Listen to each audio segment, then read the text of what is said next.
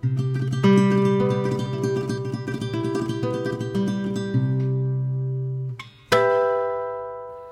the next subject, let's talk about what we really know about the health risk of what I call ultra processed food. I got interested for one reason. I keep saying ultra pasteurized milk. I read about it. Not a good idea. The other day I was cleaning up my little place here, and I don't even know where it came from, but I found a package of uh, coconut and chocolate cookies. Know where they came from. I don't eat that kind of stuff, folks. But anyway, the use by date had gone like eight months ago. But out of curiosity, I broke it open and looked. It, it looks as fresh as ever. It wasn't stale. It looked totally good to eat. I tasted it. It tasted just like it was supposed to. But it got me curious because that's the way I am. And I looked at the ingredient list. I was amazed. I've th- things I've never heard of carrageenan and sorbitan tristearates and, and a bunch of other additives uh, used for things like this to thicken, emulsify, and preserve them so that they can literally have a forever shelf life, I guess. But those cookies and coconut have 14 ingredients.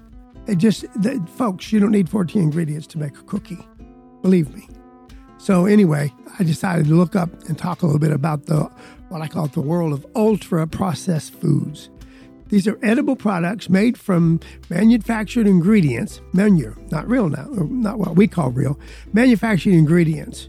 All right, they are processed and reassembled to create self stable, tasty, and convenient meals for goodness knows how long. One thing I was taught very early in life if my grandmama didn't have it in her kitchen, it probably wasn't food. Okay. What if you find it never was in grandma's house? Probably shouldn't eat it. Number one. And, and number two, most things that we eat, if there's more than four or five ingredients in it, it's exceptional. Whether it's the breads, the cookies, the cakes, the, the uh, vegetables. Uh, come on, folks. You don't need a bread with 31 ingredients. I looked at Nature's Own and I thought, wow, that'll be a real healthy bread. Incidentally, I buy, when I buy bread, I buy Dave's Super Organic, six bucks a loaf. But believe me, if I, I'd rather make my own and I do a lot, mostly corn tortillas. But uh, when I do buy bread, I spend the extra. However, there were over 20 ingredients in Nature's Own natural bread, whatever the word natural is. I think if you go back to last week or week before show, you'd find I did a whole uh, quarter of my show on what they call natural. So many of these foods we're looking at that are ultra processed are really foods that are in literally industrial creations, and we're eating a lot of them, more than most people know. Ultra processed foods currently make up about 60% of typical adult meals, and strangely enough, over 70% for the kids. Just for kind of a quick shot, the category includes things from cookies and sodas to jarred sauces, cereals, packaged breads, and frozen meals. Yes, now read your ice cream sometimes. You might not realize you're eating it, but look close and you'll see many ingredients you wouldn't find in anybody's kitchen. There are bulking agents and hydrolyzed protein isolates and color stabilizers and humectants and things we don't even know what are, and you never consider them as a part of a food product that you'd want to eat if you'd read it. At this point in the average citizens, at least in the United States, it's the dominant food supply. And a large and growing body of evidence has consistently linked overconsumption of these ultra processed foods to general poor health outcomes, including some diseases and other things that we really don't want to have a part of. Four of the top six killers are related to inadequate diet, which in the U.S. is probably largely due to convenient, safe, inexpensive food that we just eat too much of. Already, too much food we know leads to a, obesity, right? But too much of this kind of food leads to a type 2 diabetes and heart diseases and cancers and things. So, in addition to the fact you're end up overweight, you're also taking on a load that your body really has never been evolved to be able to handle.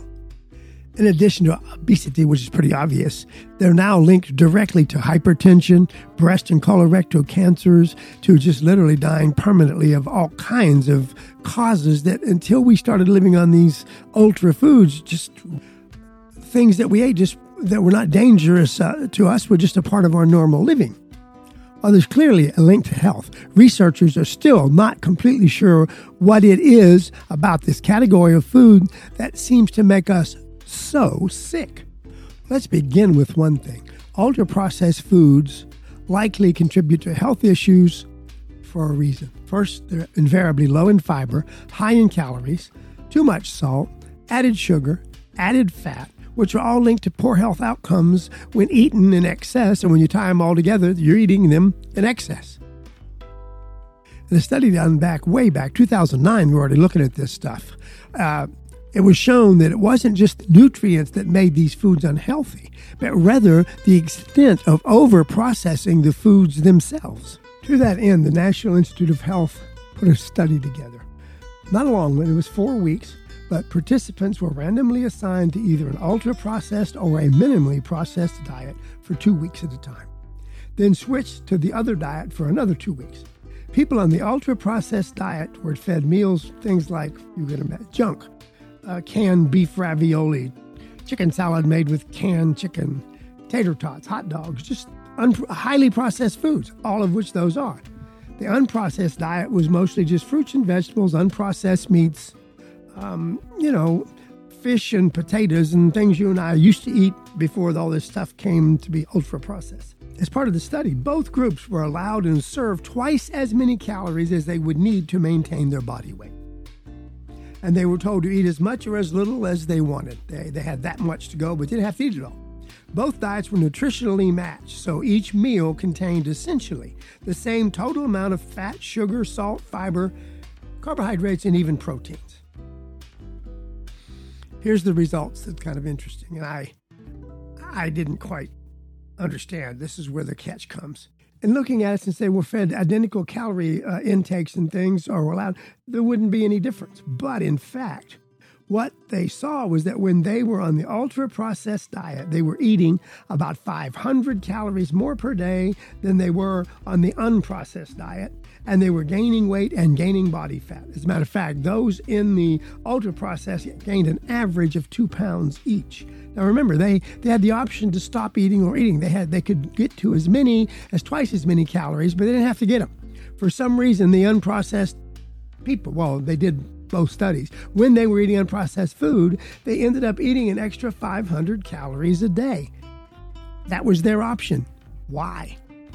According to the NIH, of course, this suggested that it's not just salt, sugar, and fat, but something about the highly processed foods. Some way, the food itself propelled people to overeat and gain weight. They wanted more food. There literally are still the ongoing studies, but what did come out of this that was interesting foods that are ultra processed have a tendency to be packed with more calories per bite. Reason number one, they found out, is they've got so much stabilization and things in them, they actually have less water in them. So they're more concentrated. They tend to feature definitely irresistible combinations of fat, salt, and sugar and a higher density rate. And that means higher levels, and that normally occurs in a good percentage, if not almost all, of the over processed foods that people tend to want to eat. The study's helping to find uh, more out about the ultra processed foods and what drives these people to, to want to eat more.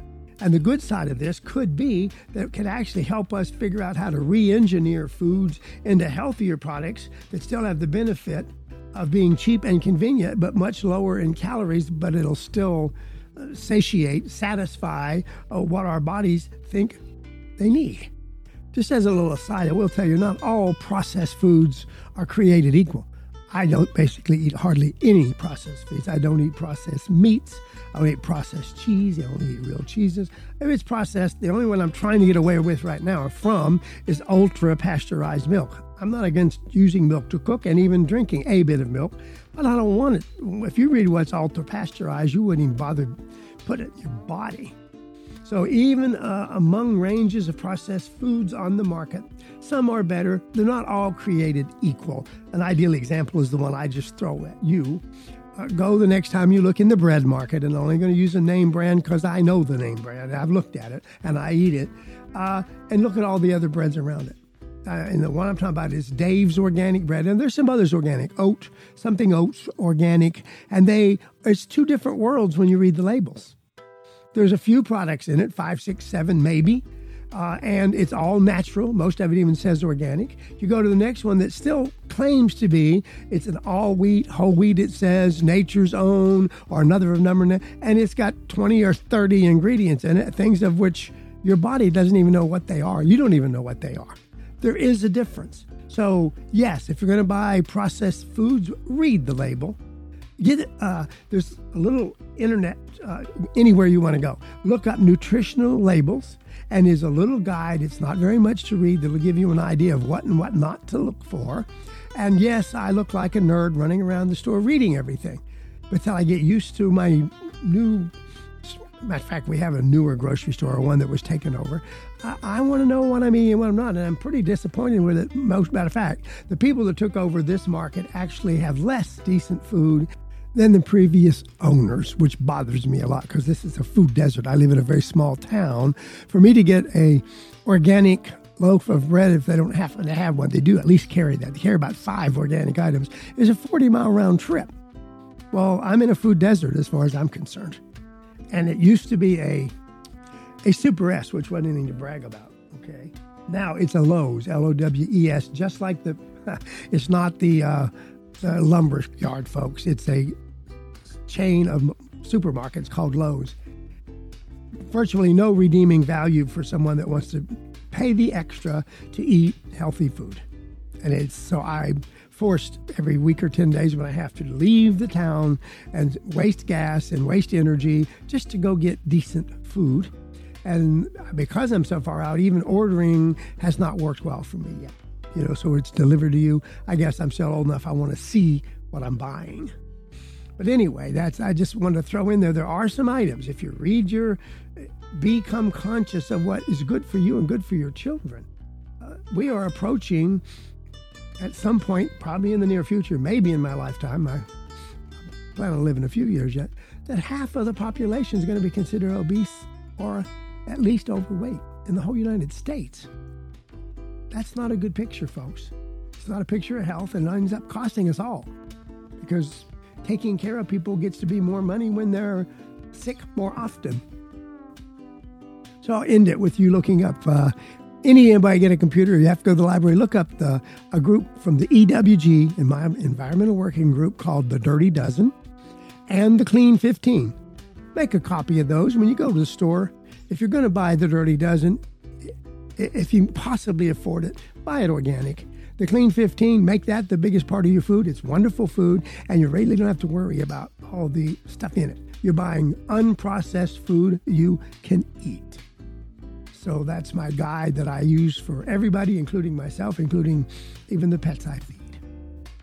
Thanks for staying tuned to Organic